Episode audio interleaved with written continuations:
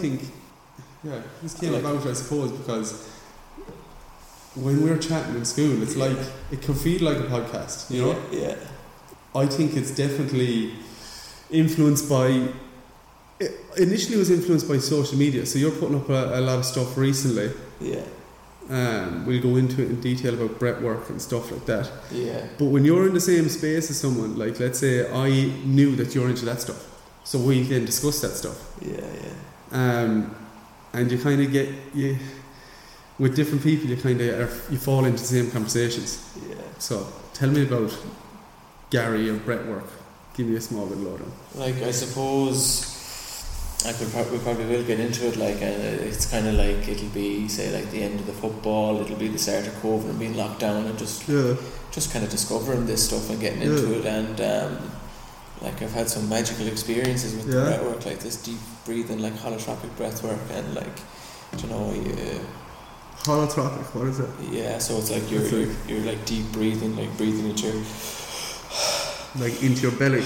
into your belly, into your chest, let it go, and like you kind of your body goes into this like trance state, and your body's fully oxygenated. Like parts of your brain lights up with oxygen that it doesn't normally, and um, you know, like your body is tingling, and there's like energy flowing through your body, and know, like some people would have like mystical experiences or like psychedelic experiences just from just from the breath, and uh, you do like these kind of breath holds then, and you like really like like when you're holding your breath, and your mind is telling you okay, you need to breathe, you need to breathe because we're breathing all day, every day, and then you can just overrule your brain and you hold your breath. You could be holding your breath for a minute or two minutes, and you just sink into this like really, really relaxed state. How the hell did that come about? Like, 'cause I suppose maybe to get a bit of a, a background. You're playing football, right? So you play football obviously throughout your whole life. Yeah, yeah.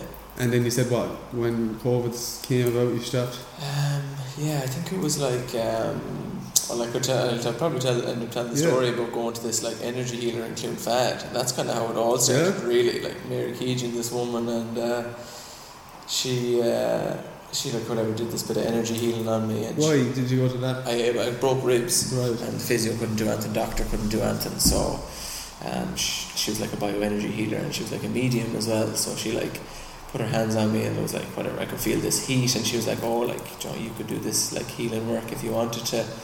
And um, You could do it if you wanted to because what she felt like energy or something. yeah, She felt like it, you you were prone to it, kind of like someone getting hypnotized or something. Kind of, yeah, yeah. That I had this whatever like kind of an energy, and um, she was telling me stuff about my grandfather, like, and I was like super skeptical. I was like, "Oh, like, you know, this is." She's looked this up. She, Yeah, she couldn't yeah. know me. she could know me or whatever, yeah. And um, she just kind of said, like, you know, get into the yoga and that and keep doing that kind of stuff. And yeah, kind of lockdown came, and Pat Divilly, this guy in Galway, you know, you know Pat Divilly, he was doing like a free 14 day meditation and journaling course Mhm. on like Facebook or something. And I just saw the advert for it. it wasn't I wasn't even following him.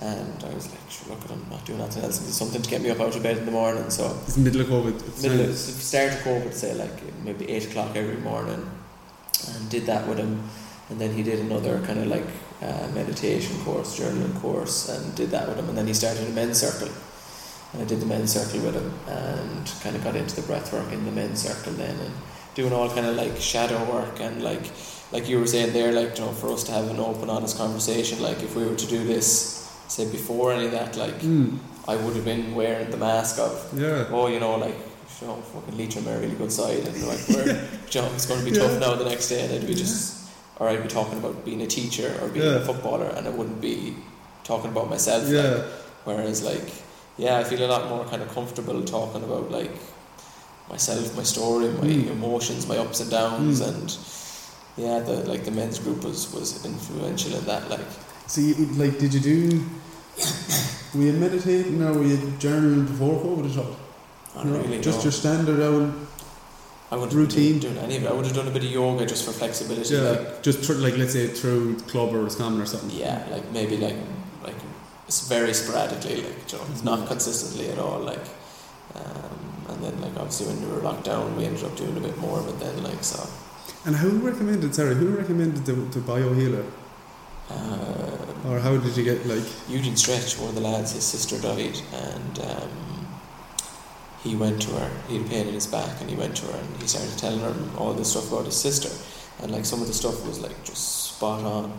And he told Andy Glennon, Andy Glennon told me, and I was like, Jesus, like, Eugene Stretch is going. Do you know Eugene Stretch? No. And, well, he's like a big hardy fucker from Clonfad. Like, not prone to stuff like no, this. No, not in any way spiritual or anything. And I was like, well, fuck it, like if he's going and he like, I was, I, it was, I, like part of me was like, geez, that's so interesting. I wonder what she'd say to me. Yeah. And then the other part of me was like, that's pure bullshit. I'm Yeah. gonna go to her and prove that that's bullshit. like, so uh, I ended up going to her then, and yeah, Because like, if you talk to anyone, you would think that, and, and probably even doctors and physios, they'd say like that. There couldn't be anything spiritual and physical, yeah, you know, connected. There couldn't be no connection, and maybe like it's just so hard to understand and kind of get your head around. yeah, Because like you've experienced it, some people experience it, and they say, well, how could that be? yeah. Maybe it's a lot to do with the mind, you know, it's you're holding on. Like, if you ever hear of, I don't know, do you ever listen to the two Norries? Mm, Not the two boys no. from Cork? And one fellow was talking about how his um, experience with ayahuasca. Mm. And like, that's kind of touching on them lines a bit. I thought that's where I was going to go as well, like, because we did ayahuasca in, in Did you actually? in Colombia, No, San. Pedro in Peru, and, and mushrooms and stuff. So, like, yeah, like I don't know if it's going to go down down that, that road or if, how you feel about going down that road. I don't give a like, shit as long as you don't give a shit. Yeah, yeah, I know, I know. Like, I, I kind of been like the last week. I was kind of thinking about like, oh, like it'd be a good thing to talk about, just to open up the conversation Yeah. to people. And then I was just thinking about it as well. I was like, oh, like, mm, Well, that's your choice. Like, Yeah, this, is yeah. all, this can all be edited. Like, so. yeah, yeah, I don't know. I was. I, do you know what? I actually had a small. I was thinking myself, I'm like, I wonder has he taken any drugs before? Like, and I, I don't want to ask him that because then he's, you know, yeah. like, because then I might have to say that, you know, whatever. We might put that whatever. But you know, you're like, I know, yeah, yeah. you know, you'd love to just chat about it. I Yeah. suppose. Sure, tell me anyways, and like, you just. Yeah, I, th- I, Because I, want to know, like, you know, I'm hardly going to ask you in the staff room. yeah, I think it probably will come up, and like, I think the fact that I was getting the feeling that it'd be a good thing to talk about, and like, you know, it helped me to kind of process the experience as well. And I think, you know, the only thing that I'm like, oh, maybe I shouldn't is like, you know, Yeah. that fear, like, oh, what will people say, and like, Yeah. think I'm because like, the, obviously the perception of drugs in Yeah. west of Ireland is all drugs are bad, like, Yeah, no, see, I, the thing is, ayahuasca seems like, on the face of it, an extreme drug, but at the same time, I don't see it like that. yeah, I would s- say other drugs are worse than oh, that. yeah. You know what I mean? Because the whole the point about ayahuasca is that it's bringing up nearly trauma physically. Mm. I look, I only heard through them. Yeah, you're, yeah. You're the man with the experience. yeah. Do you, do you go like a camp, isn't it, or like a, let's say a day or two event? We'll say. Yeah, you can do it. Like I was looking them up because like, like somebody in that men's group mentioned it, and I started looking it up then and heard, like read about it and watched loads of stuff. But I was like, this is fucking savage. Like, I'm definitely doing this. Yeah. And like, know, there's these touristy ones. You could pay like thousands for like know, a week long. Yeah. And like, More. Just didn't kind of fancy them, and we ended up doing ceremonies with like, um, we went staying on this farm. Where is this? Did you say Colombia, Peru? Colombia, Colombia. yeah. We went staying on this farm and um, met an Irish guy, and I'd been saying to Grania, like, Joe, like, we should, we'll do ayahuasca at some stage, like, and first night we were there, anyway, this guy's like, oh, I'm going to an ayahuasca ceremony in two weeks, like, if, if you want to come or whatever. Anyway, I started talking to him about it and ended up going to it. Um, but yeah, yeah. Good crack. Oh, savage, yeah, savage. Yeah. And like, I would say it's you have to get mentally and physically prepared for it. Like, Mm. it must be enlightening. Yeah, it is enlightening, and it's it can be scary. Like, and as Yeah. I said, like you need to be kind of kind of know what you're getting yourself into. I think Yeah, it's not like oh, I'll just do it tonight. And the meditation definitely helps to be able to kind of like have an anchor because like you know, all these different things could be going on, and like then you just okay, just take a breath, and you like you just kind of relax, and you kind of know you're safe because like loads of stuff started coming up to me about like um, you know say like. Uh, just different things that I've done in my life, and like say like good, bad, or indifferent. kind Yeah, of like just say- processing them. yeah, say like the way I would have like treated women in the past and like stuff to do with my family and that and it, it just shows you like okay you've done this you've done this wrong you've done this wrong you've done this wrong and then it was like you know you've done this right you've done this right you've done this right it's nearly like a kind of near death experience where like you know you go to the gates and it's Yeah. like a review of your life like okay you need to stop doing this you need to start doing this and you know, like it was like it was quite visual for me as well, like seeing like wolves and stags and like all these colours and like vortexes and stuff, and it's And I don't know, maybe I'm wrong, but they say like everything you see is some subconsciously somehow connected to you. Like so, I don't know why you'd say a wolf or why you see it. Like you kind of have to figure that out yourself, Yeah. type thing. yeah, And it's open to a lot of interpretation. yeah. It's not like I I see a wolf, you see a wolf. That means we're strong means or something. same Like, you know what I mean? That you have to interpret. It'd be And, and is it? It's not like I'm going to the weekend, going to take mushrooms, bit of crack, That's or is that part of it? No, no, No. it's not recreational at all. Like it's it's very much a kind of spiritual healing kind of like process of trauma. Like because Yeah. like all of us, like whether it's like Good. your parents giving out to you when you're Yeah. younger, or like teachers giving out to you, or like friends slagging you, like all these kind of things have a little effect on us, and they're trapped in the body uh, if we don't process them. And I suppose we're very kind of boxed off. Like since we've been in school, we've been like, you know. Sit down, be quiet, do this, do that, Yeah. like be a good employee, and you know, do like following orders from the government and from you know people in power and I think very much like connect you to nature and connect you to Mm. like the natural world and yeah just kind of make you think in a different way about things I've heard one of my mates describe it as get a problem, whatever problem is he's currently facing, and like look at it in depth and look at it unbiasedly, mm. and like you know how you, you are yourself. Like, let's say you have an argument with someone and you can only see it from your point of view, Mm. and you come out of it and you're like, no, no, I was definitely right there. And they, whereas this, it just opens out and says, right, you were right, you were right here, but yeah you yeah. reacted this way. So it's very interesting now.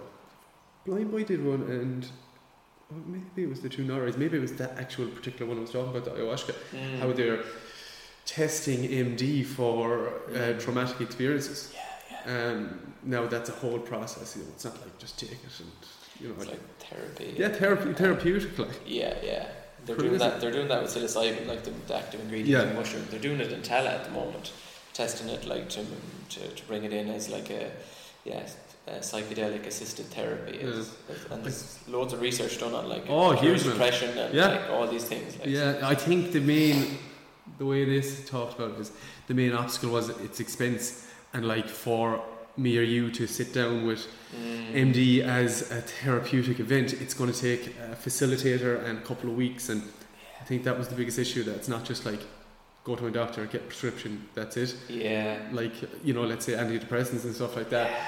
It's a whole process. Now, the whole pro- point of the whole process is that it's curing trauma Mm. at the root of it, and Mm. not just mask it. yes So that's why it's so complicated. yeah You know what I mean? And and it's and it's it's not just as we said, covering over a mask and putting a plaster over a problem. Mm. If you get to the root problem, okay, it might be more expensive, short term, but long term, yeah you know what I mean? You've, you've processed it, and then you've also probably dealt to process other things. Like yeah you see it now with with let's say the refugees and how I know this is off topic here, but like you have protests about refugees, and it's not about that people don't want refugees in the country. Mm. It's about the root of the problem. It's about that these people in them areas don't feel represented in the government. So they're saying, well, you can't do this for me, bringing in refugees, and then they're just ma- they're, they're they're projecting their anger yeah on someone else.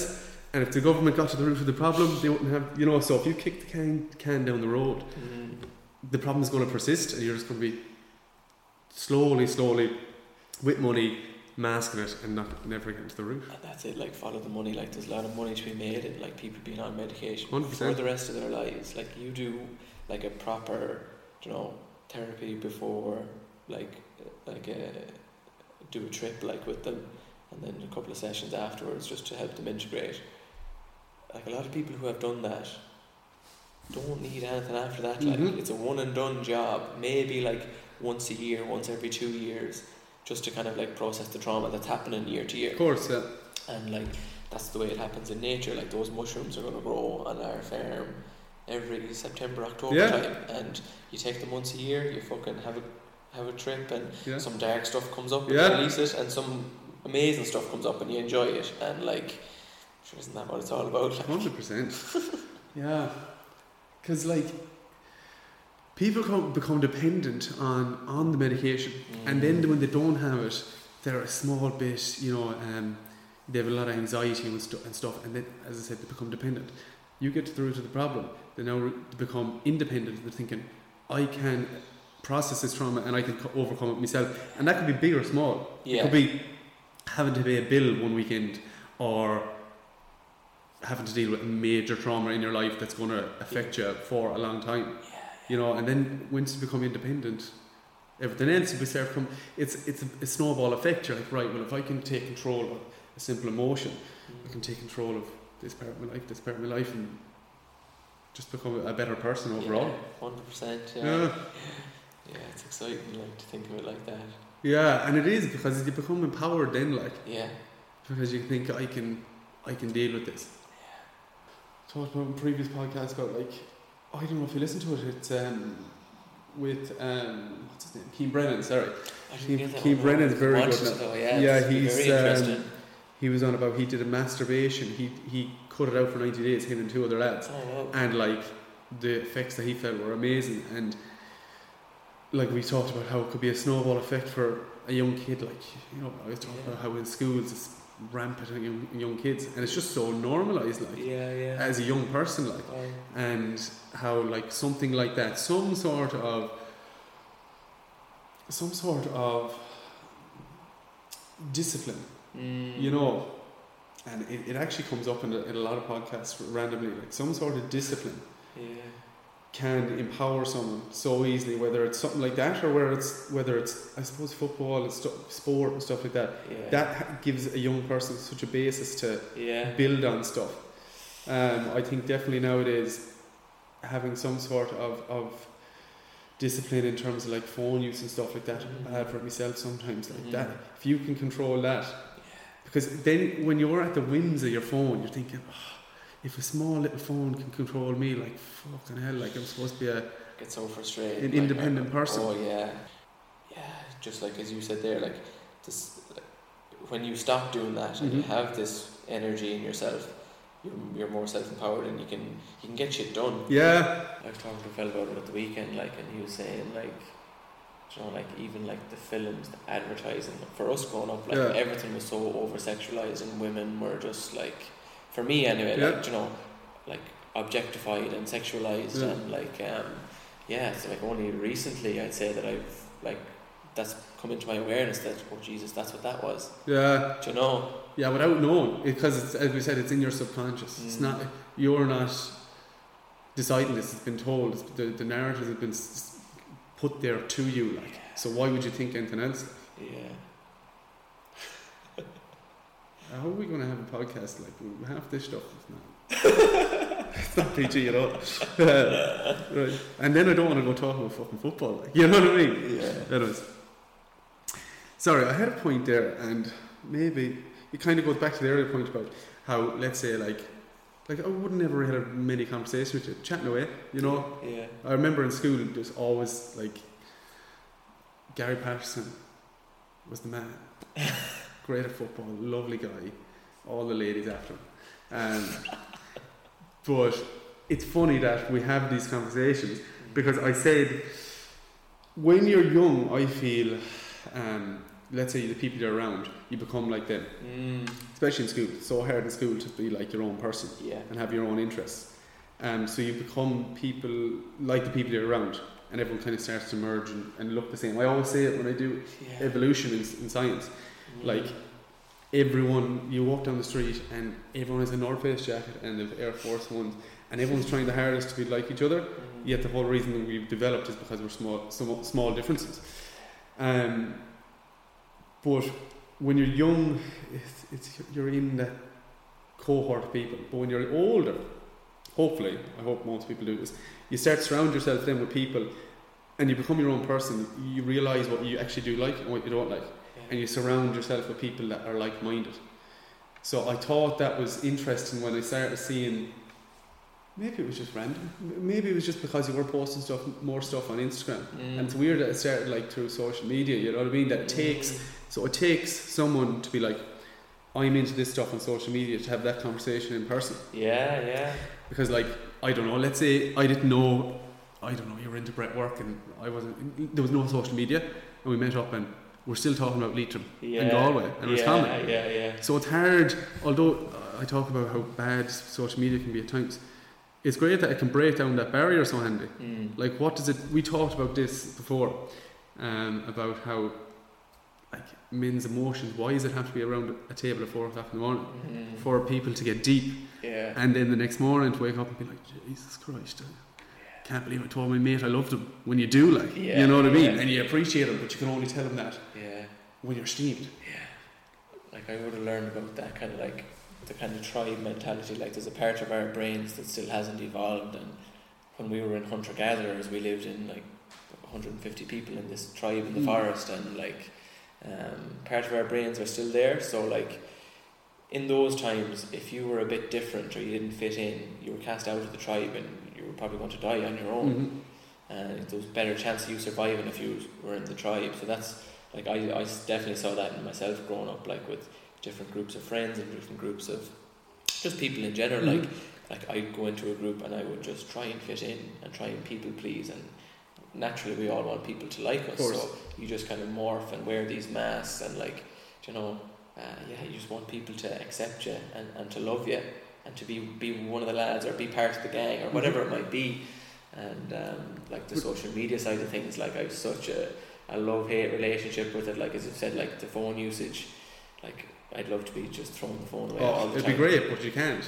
Can't and like you know, as you said there about sharing a few bits on Instagram, like uh, there would have been so many times where I'm like, oh, like I just like don't want to put stuff up, like and don't want people know what I'm doing, Hmm. even like and but then like uh, just a couple of things that I would have put up, and I would have got like say a message from someone, or maybe like talking to them a couple of months later, and they'll say something that'll just make me think, okay, it was worthwhile putting that up, like Something simple. something like something simple and some some big things as well. like, Yeah, that's true. so like some young lad reaching out to me saying like, oh, like I've been on medication, I've I'm, I've been suicidal recently, and uh, I see that you're doing this stuff. Like, would you would you be interested in like mentoring or coaching me? What? Blown away. Blown away, like. And, Jeez. and that that came off the back of putting up a post about starting a men's circle, Yeah. and uh, John, loads of people replied and like, "Oh, well done, Gary. Fair play to you. Yeah. Great, you're doing this." But no men actually signed up to the men's circle. Right. So there was no men's circle, but this young lad reached out after seeing the post. Yeah. So, know, I was really disappointed that nobody signed up.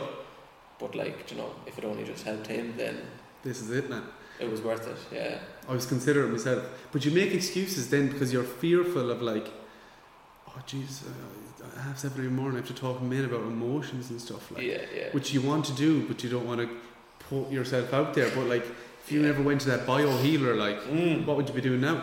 Yeah, yeah. You know. So I suppose breaking down that barrier, the initial barrier of fear, whether it be something like that, awful important. Awful important. And as you were saying there about different things, like um, about like discipline or like I find it with discomfort. You know, like uh, getting into a cold shower, like the ice baths kind of thing, or like all these different things. Like they kind of you know build up your kind of resilience or your Mhm. tolerance to be able to deal with discomfort because there's always going to be like ups and downs in life, and it's not always going to be you know sunshine and roses.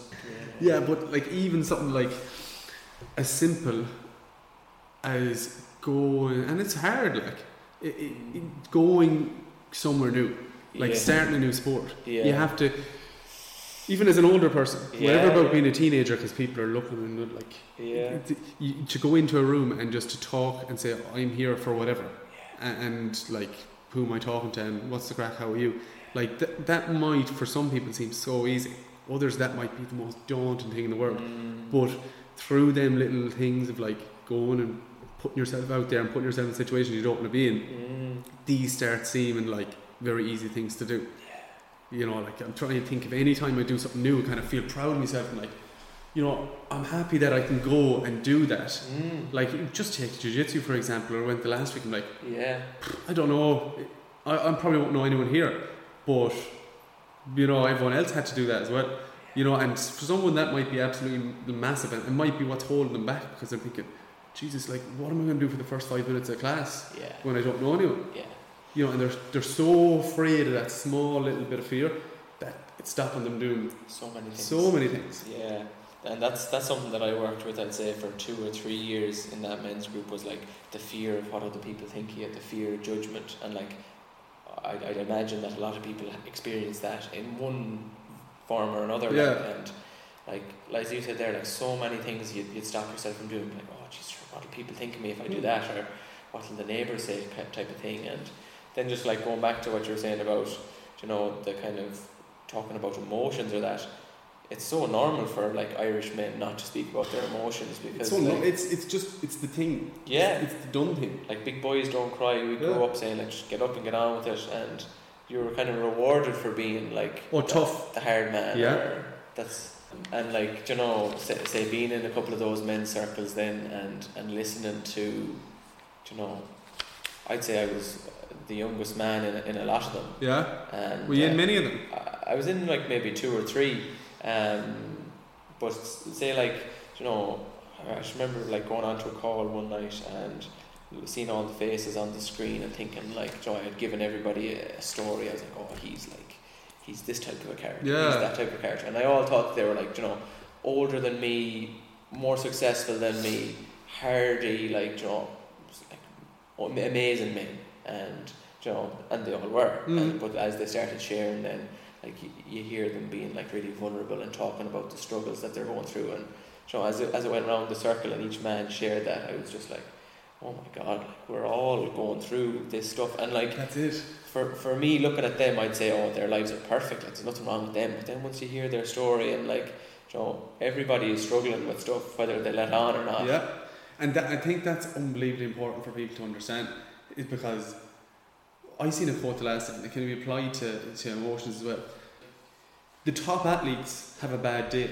You know what I mean? Mm. They don't want to do a workout. They want to skip a workout. But when we look at them, we think they're they're going to be perfect. Same Mm. way with emotions. Like we think everyone else is perfect, Mm. and and we are the only person going through this. And we think just slightly different. Like yeah you know that we, we can understand that someone else is going through this emotion as well. And when you hear someone else, it it just takes away the fear of you being the only one. one. And that's I suppose when you talk about like opening up and talking, like when people say they have you know let's say mental health issues. Mm.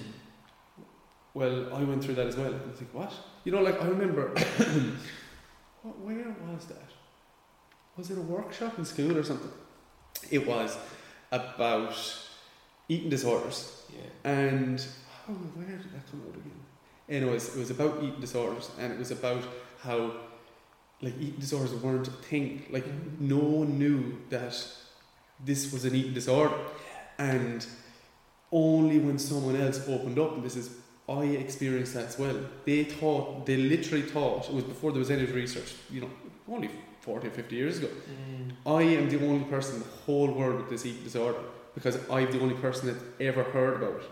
Therefore, it has to be. I have to be the only person. Mm. Same way if someone's going through some sort of struggle, mentally, whatever, they think that they're the only person ever to experience that, Mm. and ever. And, and this is where back to Instagram why it's so shit Mm. because no one puts up no a picture of the floor saying feel like absolute shit today, did no work, yeah it's wait till it's got something good, and then that just influences and amplifies people and say, "Fuck's sake, that person just did a workout, and that person just yeah ran here and did this, and I did fucking nothing," and then it makes you even worse. shit about yourself yeah So that's the, that's where I hate social media. It amplifies all the positives and just totally masks over the negatives.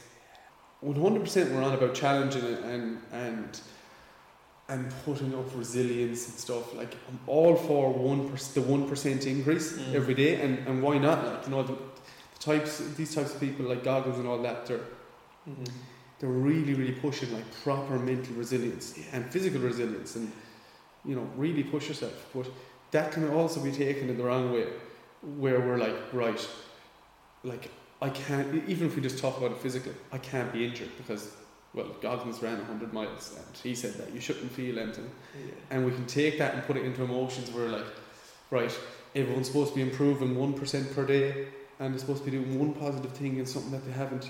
Like we can't have shit days. Yeah. and it's literally about balance like yeah. that you can progress and challenge yourself and feel like you have meaning and you're trying to get somewhere but at the same time like something like a men's circuit there you Mm. see someone you think right this is a CEO this is I don't know a, a unbelievable shape yeah yet he's telling me that I feel really insecure today Yeah, yeah. And like uh, Niall Graham is a man who teaches about kind of masculine, feminine, and that's something that I've been learning about recently. And that say we all have a masculine and feminine energy inside to us. Like the masculine would be stuff that okay, I need to get this, this, this done. Uh, the feminine side might be more creative, like musically, artistically, or just kind of go with the flow generally. And like we all have kind of parts of that, but I suppose the society that we live in is very much go, go, go, do, do, do, make money, achieve, Mhm. up the ladder, that type of thing. And um, as you said there about Goggins, like very much like living in the masculine, like push yourself, get things done, boom, boom, boom, structure. Yeah. Um, whereas I suppose what I've learned recently is that like you know, uh, getting in touch with your feminine side, and that's not going like too fluffy with that. That Yeah. it can be as simple as like you know going for a walk and like just just taking it easy, like that we don't have to be go go go 100 miles an hour all the time, and that like just doing something. And, and would would journaling be um, feminine? I, I suppose it would, Because you're yeah. talking like you're writing down, I feel this way today. Yeah. You know, and I suppose you're saying like, I feel shit today. You know what I mean? Yeah. I had a terrible day, and Yeah. you're talking about your vulnerabilities. Yeah, I'd never thought about it as, as a masculine or feminine thing, but I suppose it would be. And uh, I suppose for me with the journaling, like sometimes I'll sometimes I'll I'll do like just a gratitude list or a priority Yeah. list. To be something different. I sometimes I might just take out the, the, the page and just be like, okay, I don't know what to write this morning, blah blah blah, blah, blah and just pour just stream of consciousness, pour all the thoughts down, and you know, like just my understanding of it is like if there's thoughts kind of going around in your head, if you write them down on paper, Hundred percent. they're out, it's it's, it's And, and you can, like, sometimes they might need to just be out on, out on the page and they're gone because Mm. it's just something you had to write down. But then sometimes they're on the page and you can process them. yeah. So I'm actually feeling this way, and why am I feeling this way? Mm. Would you would you journal most mornings, or how would you do it? again like a bit sporadic? I would have Yeah. gone through phases, obviously doing those courses with Pat Divilly and uh, part of the men's circle with him. Then would have been like journaling a lot. Uh, but I suppose like it's hard to stay consistent with everything. Like Good. That's what I wanted to hear. what I'm like, sometimes I'm like, oh, I don't, I, don't- I, I love making lists of what I need to do. yeah, Then sometimes I get a bit, um, when my head's a bit scrambled, I just write it down, and sometimes it just helps. Uh, it's funny now we're talking about Love Island because I, I, I was. It's funny what routine will do to you. yeah, I was mad on Love Island, and then I was away in France for a couple of days. Didn't get to watch it, and I was like, okay. I came back last night. I said, I'm going to catch up on this. I turned it on, watched five minutes. I'm like, this is so shit. Like I, I would have been on the, of the opinion like this is the most ridiculous thing in the world. yeah. Then this year I'm like, I don't care. It's ridiculous because it's enjoyable and it's entertainment. Yeah. And no, no, I convinced myself. And then I went and watched it last night. and I'm like, oh my, I'm like, I- I'm going to watch this for the next hour. Like that's what my brain is going to like. My brain is going to be telling me like that this is normal, even though you have to cons- keep consistently remind yourself this is not what happens in real life. Like yeah. so, I I spent about five minutes watching it, and like just I have no I have no interest. I suppose we, when you said about the phone, I'd love to get rid of the phone. Yeah. We talk about traveling in a while, but like it's very hard to have the phone be on it constantly when you're traveling. Mm. But my fear is that like it's always a, a bit of a pull. Like you, you, want to be, you want to really get that one percent and be productive. And then my fear is like, oh, I go traveling and I have no phone, and then it means I don't get structure. It means I don't eat right in my body. I don't get in the shape I want to get in, and then I can't go after a while, and I'm like, like I always look at this like when I was like 16, 17, like I should be in this shape at 26, like. Yeah. At 26, I should be like a bodybuilder. Like if I'm into going to the gym for the last five years, I should be a bodybuilder. And then it kind of holds me back a small bit where I'm like, when I don't have structure, I'm like, Mm. oh, I'm not living up to my previous expectations of what I should be. Yeah. But traveling really takes all that away. It, it makes, I think it makes you understand what's important, what's not. Yeah, yeah. You know, I was chatting to young lads about this, and like, you know, if your motivation for going to the gym is, you know, to be healthy and you know improve your football and that, like, great. But if if you're going to the gym because I saw a guy and he looked like this and I want to look like that, and if I look like that, then girls will like me, and I'll be happy when I look like that. yeah, always win. Yeah, always a- win. I look like that. It's a terrible reason to go to the gym. No, I know, and it's one of my main motivations. I need to change it because when I look like that, like I probably, I'd say I was 17, 18, 19, I probably at some stage Yeah. looked like what Yeah. I wanted to look like. Hundred percent. But it's never enough. There's always Never. more. Like That's the problem with, I suppose, the aesthetics of, of gym mm, because it's like, right, I'm in good shape, I'm really happy, I'm, I look at myself in the mirror. You look on Instagram, and you're like, I'm a piece of shit. yeah, yeah. It's And any that- recommendations? And that that wouldn't have happened, you know, twenty years ago or that because that's why you'd only see the the men on your team and like Joe, Yeah. if you're as big as them, great. That's like, all you need to be. Sure, when you're on Instagram, you're always going to see someone bigger. Like I, I, I seen a fella there the last day, like John John Fitz. He has the lab um, in Limerick, Lab HQ it's called. Yeah. He's in unbelievable shape. Like, like, oh my god, that man's. He took a picture with another fella beside him the last day. He looked like a little midget. I'm like, so what? I get to John. Like, let's say you know, Yeah, yeah. someone gets to his. yeah. You just look at someone else. You're just like, right, I've just done this for fucking nothing. Yeah, and I suppose like that kind of brings up the whole thing about to go towards football. With Mm. me, then would have been like you know growing up, obviously big into sport. I only realised recently that it was like say like dad would have worked a lot when I was younger. Wouldn't have been around too much, but he'd always come to my football games. So I would have associated. Okay, well, Self-worth dad, yeah, self worth. Dad loves me when I'm good at football. So, uh, you know, obviously would have been into all sports, and I absolutely enjoyed Yeah, yeah. every every minute of it. But um, That's the reason you wanted to excel at it. that's the reason I wanted to 100%. excel at it, and um, yeah, I've lost that again now. Yeah, you lost the motivation to be good at it. Like, Uh, no, I just at the trail of thought there, I kind of Sorry. heard something, but um, like I, I'd be the same, man. You know, your dad associate, and it's not their fault. Like, yeah, it's not like that they're trying to be anyways negative. Like, I'd be the same way with my nephew. Like, you're playing football, fair play to you. yeah, So now he gets that praise from playing football. He wants to play because I want him to play football because I. At the end of the day, you want them to be in an environment where they're healthy and they're meeting people that are, you know, going to be positive influences. yeah, yeah. But at the same time, then you're associating yeah, they, their self worth with, oh yeah, you're doing good in school, yeah, fair play to you. And it's the more education, the better. Because I remember, I don't know Mm. who I was listening to. I think it could have actually been a book that a principal gave to us in a previous school, mm, and it's like ask ask a student, what are you bad at? Like what subjects don't you like that you're struggling with? Because then you say, well, that's grand. Like just be, don't worry about it. Like you can you can be good at some things, you can be bad at others. mm. And something as simple as that changes the idea from you have to be good in order to be a good person and be, Mm. have value yeah. to it's grand. You excel at what you want to excel. It must be the hardest thing in the world of parenting. Like Yeah, you're never right and you're never wrong. no. Well, you're wrong. I suppose.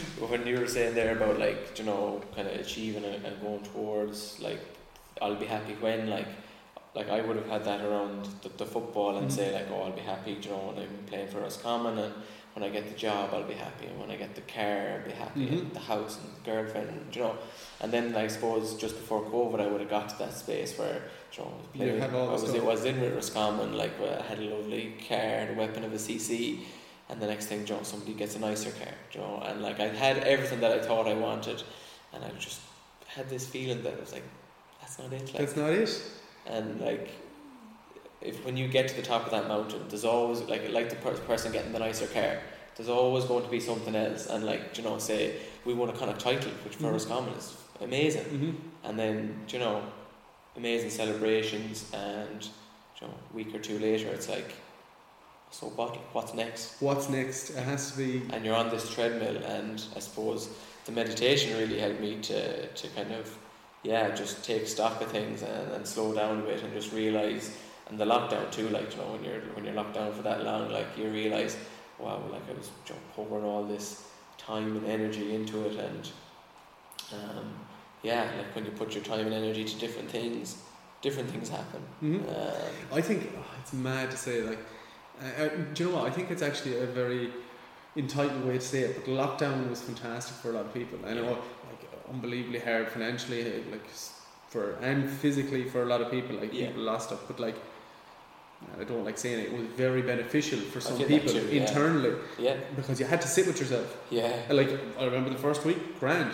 I um, playing Fortnite with the boys, and it was serious. But then after that, you're like, shit, like, what, what am I interested in? yeah You know, and, and it went through stages for me where I'm like, I got back into the gym consistently, um, which I was happy about. It needed, uh, you know, I needed that time to do it because if it, before that I was like, I could be off doing stuff, and there was always an excuse not to do it. Mm. Um, but then also, near the second lockdown, I had so much time, and, and maybe it was because of Instagram as well. You're like, shit, I, sh- I am where I should be in my life, and Mm. I know some people that have they have so much more money and they're different places, and you looked into yourself in a negative way because you really had to stop and assess and compare to other people. Mm. But I think overall, people really found what like my love for podcasts, and this is when they boomed, was during lockdown. Like Yeah, yeah. I remember listening to Blindboy for the first time, and like walk around Lusk, I was living in Lusk in Dublin, and it was just like this explosion in my head. I'm like, this is unbelievable.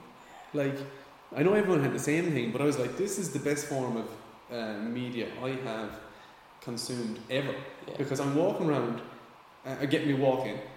It, it was genuinely like meditation. Yeah, yeah. You're totally zoned out. Yeah. Your he's his voice is in your head, and you're learning something as well. Yeah. And you're like, man, like my brain was just like throbbing. I'm like, this is serious. Yeah. So that's that's one positive thing. Is I'm sure there's loads of positive and loads of negative. Like the amount, the amount of things that you can learn from podcasts, like, is is crazy. Yeah, and you're and you're listening to this is the best part, I think. Know, we're off track again. I'd love to listen back to this and be like, they're on about this topic, and now they're on, but that's the way it goes. You know. Yeah. we probably we probably been right at the depth of someone, and then we just gone off on another. Yeah. But anyways, I felt like I lost one a few times. Yeah. We'll get there. We'll get there. yeah. Um, sorry, you're listening to educated people. Like you can go on Facebook and you can say like, and you can see an article by the Mirror, and Mm. it's just waffle. Yeah. Like, and I'm not saying every podcast is 100 percent true and not waffle, Yeah. but like sometimes, like I was listening to um, um talking politics the last night. Was um, Sharon Lambert, and she's like, a, she's a doctor. What is she? I don't. I don't even know. But like, she wasn't. She wasn't waffling. This was a life experience and education, yeah. and like I was learning something from her, and you can hear, you can tell the two boys were learning something from her as well. Yeah. Um, so that's why I actually love it. And to go off topic again, you were on about like the fear of doing something. Mm. Like when I think about the idea of starting a podcast, um, came as a joke really, but then I, I, it was just sitting with me, kind of like what earlier, just sitting with you. Like there's something maybe you need to do about it. Yeah, yeah. Um, and I think the only reason I, I started, I was like, I have to do this, or else I will regret it. Like, yeah. Because I can make a million excuses as to why not to, between, you know, equipment or there's always going same as anything. There's- Yeah. If you don't, if you're fearful of something, you will make an obstacle. Mm. Anyways, that's beside the point. But them decisions, like something like that, right? What will people think of me? Yeah. Like, someone's going to think it's shite. yeah. And someone's going to say that that fella's talking shite. Man, I was like that for I'd say three, four months. Like yeah. I had it ready to go. I'm like, I can't do it man, because Yeah. Why? Like Fear of judgment. fear of judgment and like, well, I what would I be doing here? What would I be doing tonight now if I didn't start this? Yeah. Would I be just sitting at home in bed? And, and one moment Mm. can lead to a million others. Yeah. Um, there was a great workshop we did in school, and it was about. It was trying to get young people to understand, like, what well, what is judgment like? Mm. What it started off, and it's it's an unbelievable workshop. It's called. Don't know what it's called. Anyways. And it starts off where everyone's in the room and have a couple of facilitators, two people doing it and then two people watching, taking notes. Because it's the whole idea is to try and get um, and understand and get kids to understand their emotions, and, and they actually kind of note down students that maybe have trauma from their experience with the, the whole thing. Mm. Anyways, it starts off and they say, right, we're not going to start this, right? They get everyone silent initially. Um, because they want the students to kind of understand that it's them that's kind of not running this, but it's not just a talk where you listen and we be quiet. Mm. You have to wait for them. Anyways, starts off and they say, right, they pull a chair out and it could be a whole, usually a TY. You have to stand up here and sing a song a cappella, and you have to sing at least 30 seconds to a minute of it. And we're not starting until someone does that. And we're not doing it, and we're, we're genuinely not going any further. And everyone's like looking at each other, like, "Jesus, no way am I doing that." And like it, it we've done it. I think it was twice, three times, Mm. and you rarely see someone, especially at TY, to just get up and do it, Mm. right? And everyone stops and they're sitting and they're looking. They're, no way would I do that. And I even had it myself. Yeah. Like I was like, oh my god, imagine he. Like I was the teacher. I'm like, imagine he asked me to go up and do it. Like, what would I do? And you know, eventually after a while, everyone's like, come on, someone do it. Like so, and and one person does it, and everyone starts clapping. It's like fair play to you. Yeah. And they stop, and then they, they were like, why wouldn't you do that? Like, if you were a six year old in primary school, and you come in and said, do that, they'd be jumping. Yeah. And then some, and then they put on the board why judgment and and, and that is why it's so hard for young people in school. Like it's it's mm. so hard, and I see it sometimes um, where they tr- we're talking about trying to be yourself.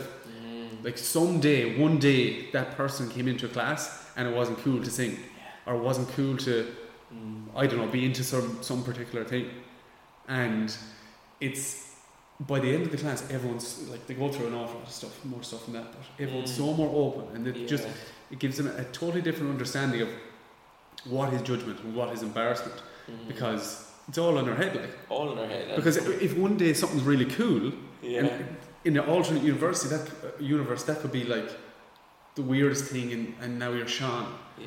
mad like Mad. And it goes on those like developmental cycles of like zero to seven.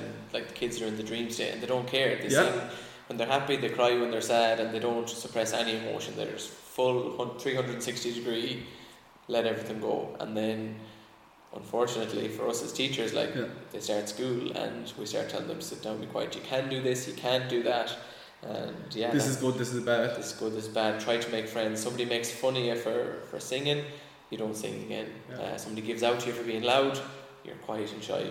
And um, yeah, it's, it's mad like that, that that can happen.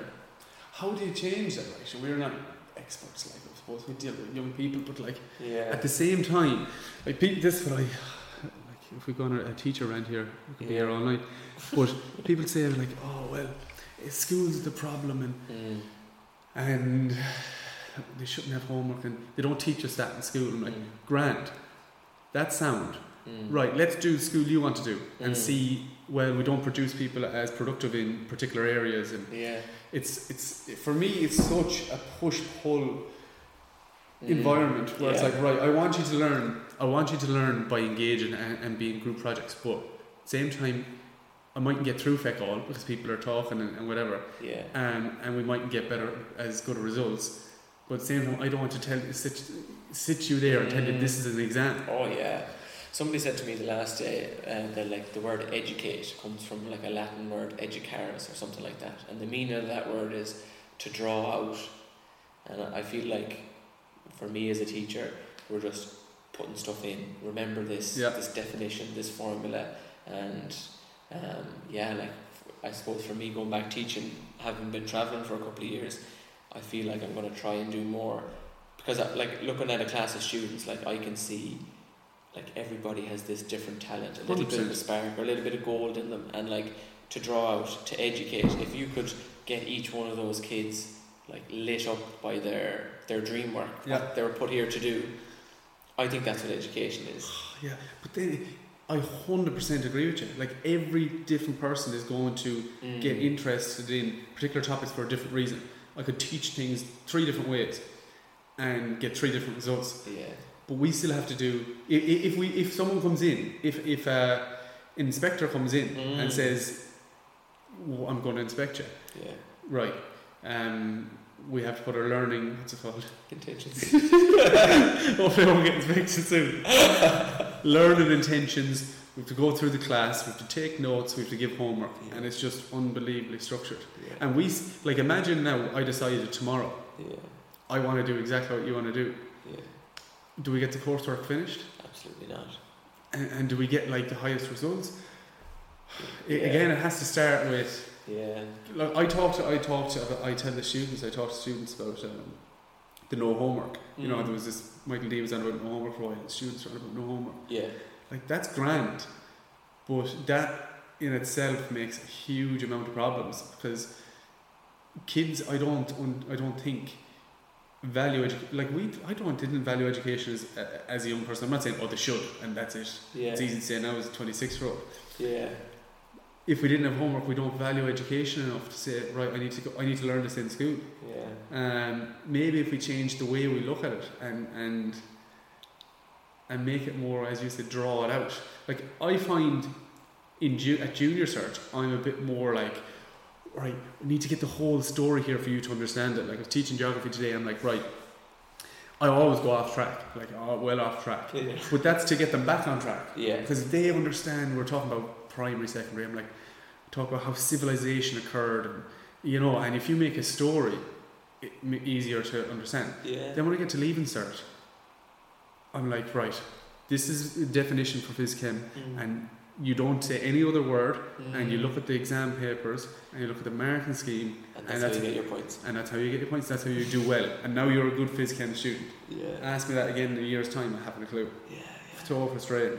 I suppose yeah. Look, I don't know what the answer is either. Like, but uh, I think you know, going back to like letting them do what they love and focusing on the, their talents, like homework doesn't be an issue then because they go home and they want to Mm-hmm. learn more about what they're interested in. Um, like I don't know if I'm going to teach forever. Um, like we have a farm in Granlahan, and my kind of dream for that would be to like create like the yoga retreat center, energy healing kind of place, and like you know have people coming there and and like to have some kind of an education center there, Yeah. whether it's like a whether it's like a preschool before kids go to school Yeah. or a, like after school club where you can do the likes of these things because as you said it's not really viable to just No. change everything overnight and we're just going to do this completely different there is going to be like a kind of transition but like yeah I, I, I see that as being part of my work going forward as like have some kind of an after school club or like preschool or even like you know, summer camps or Easter camps where Mm. where kids get to like come to the farm, spend some time in nature, maybe like grow some of their own food, teach them how to cook, teach them how to like you know, do things that they'll actually use in life. Yeah. Uh, more so than some of the things that I'm teaching at the moment. I know. Do you know? I know. That sounds unbelievable. And do the like the breath work, do the yoga with them, do a bit of meditation with them, teach them.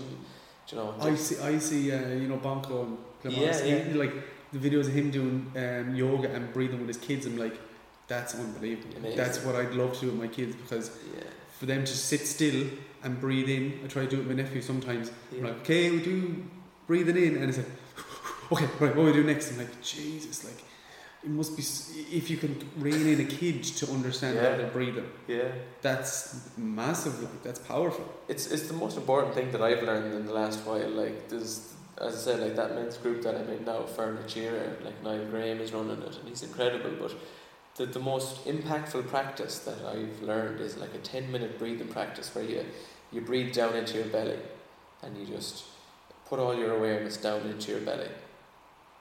So simple. Yeah. It sounds like that's too simple Yeah. to work. Okay, we want this fancy silver bullet, and I'll pay loads of money for it yeah. and then that'll sitting down for 10 minutes a day breathing down into your belly and what it Sitting does down, you is is it? Or lying down? or sitting whatever. down whatever yeah sitting down like and basically what it does is because we're just in our head so much we're thinking all the time we're go go go do do do all our awareness is up here and all our energy is up here so when you start breathing down into your belly some of your attention it takes a while like you need to be doing it like maybe like every day for a couple of weeks but as you do it, some of your attention goes down into your belly, and then some of your energy goes down into your belly. And you know, say, like you said there about starting the podcast, you just had this gut feeling that it was something you had to do. Mm.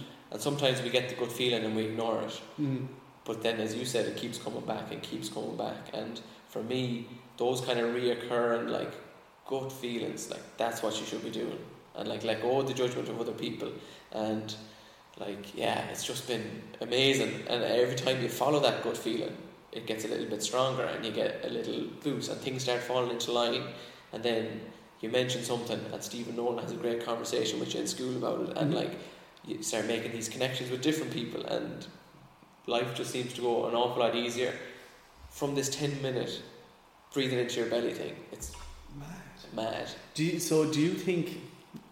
Have you ever read the The Secret? Yeah. Would you would you kind of um, think think that that has something to do with it Yeah. as well? Like, I, your I, I would. I, I actually got into reading. Like it's, it's funny. I've had this conversation with my mother. Like when I was in school, all she wanted me to do was read. She's like, you need to be reading more books, and I'd be like, out the back kicking ball the whole Mhm. time. Oh, I want you to read more, I want you to read more, like no interest in reading. And then say, uh, yeah, probably around lockdown time as well, maybe a bit before, they started reading like the likes of, you know, The Secret, um, you know, those type of books, The Alchemist, all these kind of books.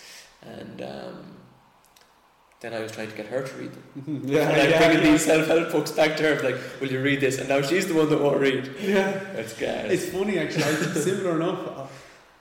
I read something like that in lockdown, something about habits and stuff like that. Yeah. I read The Secret when I was in school actually. Mm. Um, but what I do when I finish a book is like, just give it to someone else Mm. because I'm so excited for them to read it. As you Yeah. said, I'm like you have to read this man because man, whether good, bad, or indifferent, like it mightn't be, you know, mightn't be as we said a self help book. Like I read the uh, oh, it's such a funny book, um, How Not to Be a Professional Footballer Right. by um, what's your man's name? Oh, this is very bad. I can't remember this now. He's on Sky. I'm gonna like in, I'm gonna like insert a, a sound here where it's like it's gonna be cut out. Of the man's it. Anyways, played for Arsenal. Hold on. Oh, I had it there. Patrick Vieira.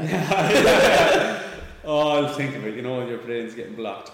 Anyways, it's so funny. But once I finish it, I'm like, here, man, you have to read. This is so funny. But, Yeah. Brilliant. Yeah, it's I don't know about the secret. Like I, I read it, and um, I think there definitely is something to manifest in. There is something to positive thought, but I think as Irish people, we're a little bit allergic to that kind of like super positive, like American, like Yeah. have a great day, all that kind of like you know. I think to be a bit more Irish with it, like uh, Yeah. there's a book. This is it. Conor Creighton. right. He's an Irish meditation teacher, and like the book is about meditation, but he kind of covers like so many topics, and it's like it's really easy to read. It's really Irish, and it's really like humorous. Um, I would have got a lot more from that, say, than, than the secret even. What's the name of it? Sorry. Uh, this is it. Um, this this is that's what I wrote. This is it. This yeah. is it. Yeah. Very good. Um, yeah, I think I think you know when I read it initially, I'm like, I can just think of a car and I'm going to have it in the morning. Yeah. Um, again, I, it sounds like all I listen to is Blindboy, but someone asked him the question like, "What do you think of the secret?" And he says, "Yeah." Kind of what you said there. You have to you have to take it with a pinch of salt. Mm. Yes, you will get things when you think of them because you will notice them more. Yeah. You think of a particular car on the road, you're going to see that car. Yeah. Like things aren't just going to magically appear. But when you say like, I don't know, you want to think of, you want to think of making a football team, Yeah. and you're thinking of it so much. Well, you're also going to do things that are associated with making a football team. So it's it kind of it gets you in the routine of getting to that thing. Yeah. You're not just going to think of something randomly and just never do anything about it. And so you have to take whatever you can. Just So I definitely uh, like that. At the time when I was young, like, Yeah. change my life. I'm like, oh, Yeah. I'm going to do everything. And manifest anything you want, like. yeah, And I think like don't I think there is there is definitely something to it. Like if you if you're putting your intention out there and your energy out there, you do attract the same vibration back to you. But as you said, like you can't just close your eyes and say, right, Lamborghini in the Yeah. morning, and it's going to happen. There has to be an action. And as Mhm. you mentioned there with like the football one, if your if your intention is to make a certain team and you dedicate every waking minute to it, like there's no doubt that, that you'll get there. Whether it's this year or five years time, Mhm. if, if you're it, it takes action though yeah. like you can't just like you know, close your eyes and dream it You- Manifest, you, you yeah. need to take action as well yeah Yeah, sorry. This m- might seem ridiculous. I can't imagine you as a teacher. You're Me. so zen yeah and so calm. yeah Like, what happens? like, do you shout at the start the room, or how do you get like I don't control the room? I, I I find it very hard to shout because I don't. It's not that I don't care enough. yeah I don't. I can't keep it up. yeah What do you do?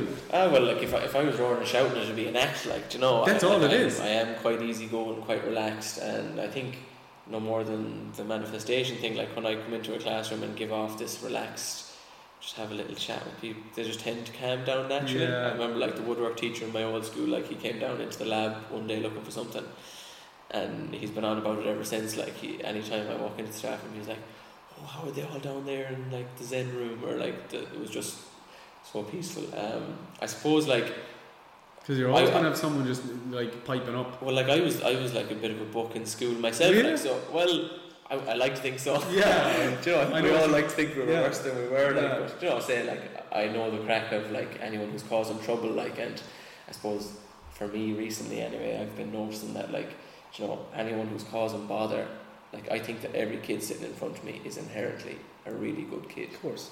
And uh, if anyone's causing bother, it's not because they're bad kids. There's something going on. There's some reason. There's uh, something going on at home.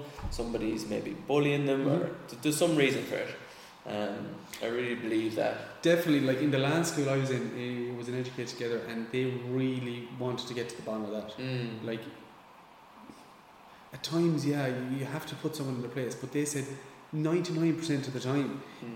if you, and not just be friendly with them, like, oh, you can do whatever you like in your grand. yeah. If you get to the reason why and you build a connection with someone, yeah. it's going to be so much easier for them to open up and them to respond to you. Now, I find it very hard when I'm subbing because I'm coming in and, like, Mm. it's very hard to build a connection. Yeah. but I think that's the best way.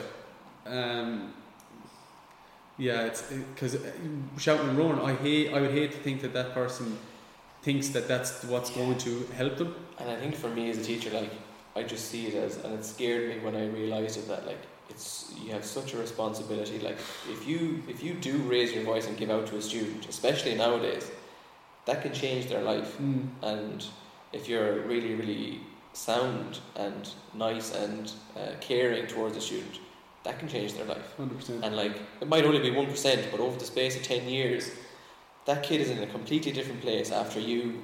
Because uh, like I remember being in here, Yeah. and we won't say who it was, but uh, an English teacher that I had. Some people have figured out from that. but I remember reading out an answer one, one day in class, as in fifth year. Do you know, you imagine by fifth year you'd be big enough and bold enough Yeah. to, to, to let it roll off you. But I remember he made a laugh at me, and um, the whole class laughed. And for years Yeah. since then, I well straight away afterwards, I was like, right, never doing my homework for him again. Yeah. I'm shit at English. Results followed. Yeah.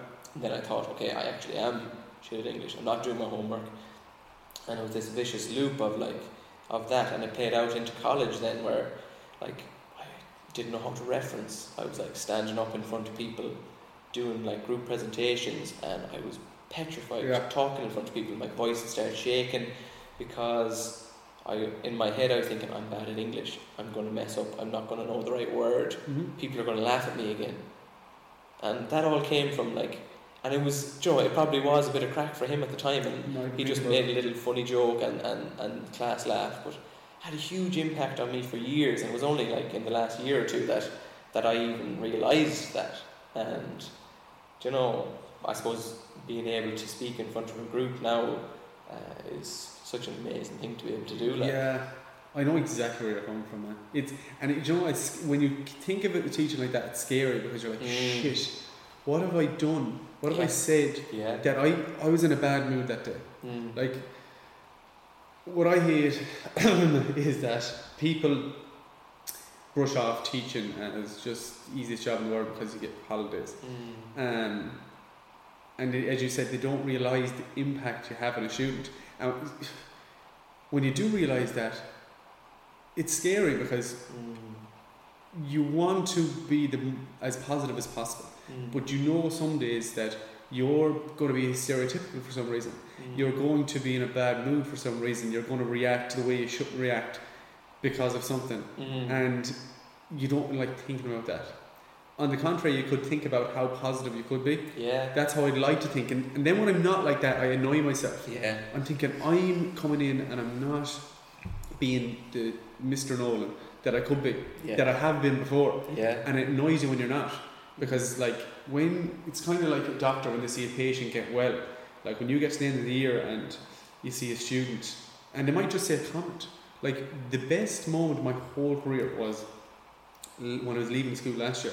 A student came up to me and, like, really good student. Like, like I, I always thought, like, she was nearly bored in my class because she was so good and I was trying to help her as well as kind of trying, you know, it was a Yeah. an awful Jeff- Jeffrey range, we call it a range of of uh, abilities in the class. Yeah. And she came up to me, she's like, I just got you these chocolates, said thank you. I'm like, Jesus Christ, you shouldn't have done that. And then she starts crying, she's like, You were just a really great teacher and I really enjoyed your classes. And I'm like, Oh. Holy shit. Whatever, anytime I ever, not that I ever complain about work really, it's one of the best jobs in the world Yeah. even though I still can't see myself doing it for like yourself. But anyways, um, like I'm like every bit of that was worth it. Like this is crazy. Like I've actually had an effect on someone's life positively. Yeah. I don't know if it cancels out when you think about it, the negative, because you always want to be positive, you know. Well, I think even the fact that you're aware that puts you ahead of a, a lot of teachers. You know that, that you you realise the responsibility that you have, and you know, like I'm not saying that I've never gone in in a bad mood and, and I had raised my voice, and I have like, and you know, I think I think just the fact that you're aware that that's there is a huge thing. Yeah, I think, and I, I'll never forget it in in college when uh, you probably had the same or whatever. I forget her name. Mm. Not good with the name today. um, and I remember she said, "Why did you become a teacher?" You know, in Mm. college, and everyone said, "I became a teacher yeah. because of this." And I had a good teacher, I had a bad teacher, and someone just said, "Like the holidays." She went mental. Yeah. This is my whole profession. I've given my whole life to this, edu- you know, this job, and you're coming in, you're de- you're demeaning um, my job and work. And she went mental. And I was like, do you know what? She was totally right because if you are going into the profession for that reason and Yeah. not because of education, and I'm not saying when I was a leaving cert, I'm like, I want to make the world a better place. Yeah, yeah. But if you don't have that, if you're not that type of person, Mm. you're on the back foot already Mm. because you're not the same in any job. Yeah. Like we talked about with, with subjects, if you don't like it, you're not going to excel. If you like something, Mm. it's just going to be And going back to the bodybuilding, like if you're going to the gym to, to look like somebody else, know, if you're going into teaching for the holidays, terrible reason to be a Mm. teacher because you're going to suffer for every day that you're in school. Whereas, you know, if you enjoy the interaction with the kids and and you're going into school and you enjoy it, it can be the best job in the world. man, definitely the best job in the world. You're like proper excited to see some of the kids like and see how they get on. What you were saying there then earlier about like say the amount of paperwork that's coming now and kind of like the lot of a lot of the stuff that's kind of like say moving away from that interaction with the student um, and yeah I don't know It's yeah, it's changing. Like it's all it has to be documented. Like especially in leaving, so you have to have A, B, and C done. When you get to that, when I find myself looking at the coursework, I'm like, oh, I'm a week behind. Like, Mm. then I then then right, I go into a class and I'm like, someone asked like a real good question where I could go on a rant and like get people excited about something, yeah and I have to be like, no, I can't. Like, we have to get this question done because I didn't do this experiment the last day, and because yeah. I, hate when I'm chasing myself. Hate it. come up to the forest school and you can teach whatever you want There you go. Telling you. Sorry. That's something else. Like that's that's obviously a question I was going to ask. Like you are going doing a yoga, so we'll talk about the travelling. We're an hour and twenty minutes in. We haven't talked about the travel. Um, you don't. You don't have to be anywhere, do you? no no not at all Um, I was waiting for you to start I thought we were just chatting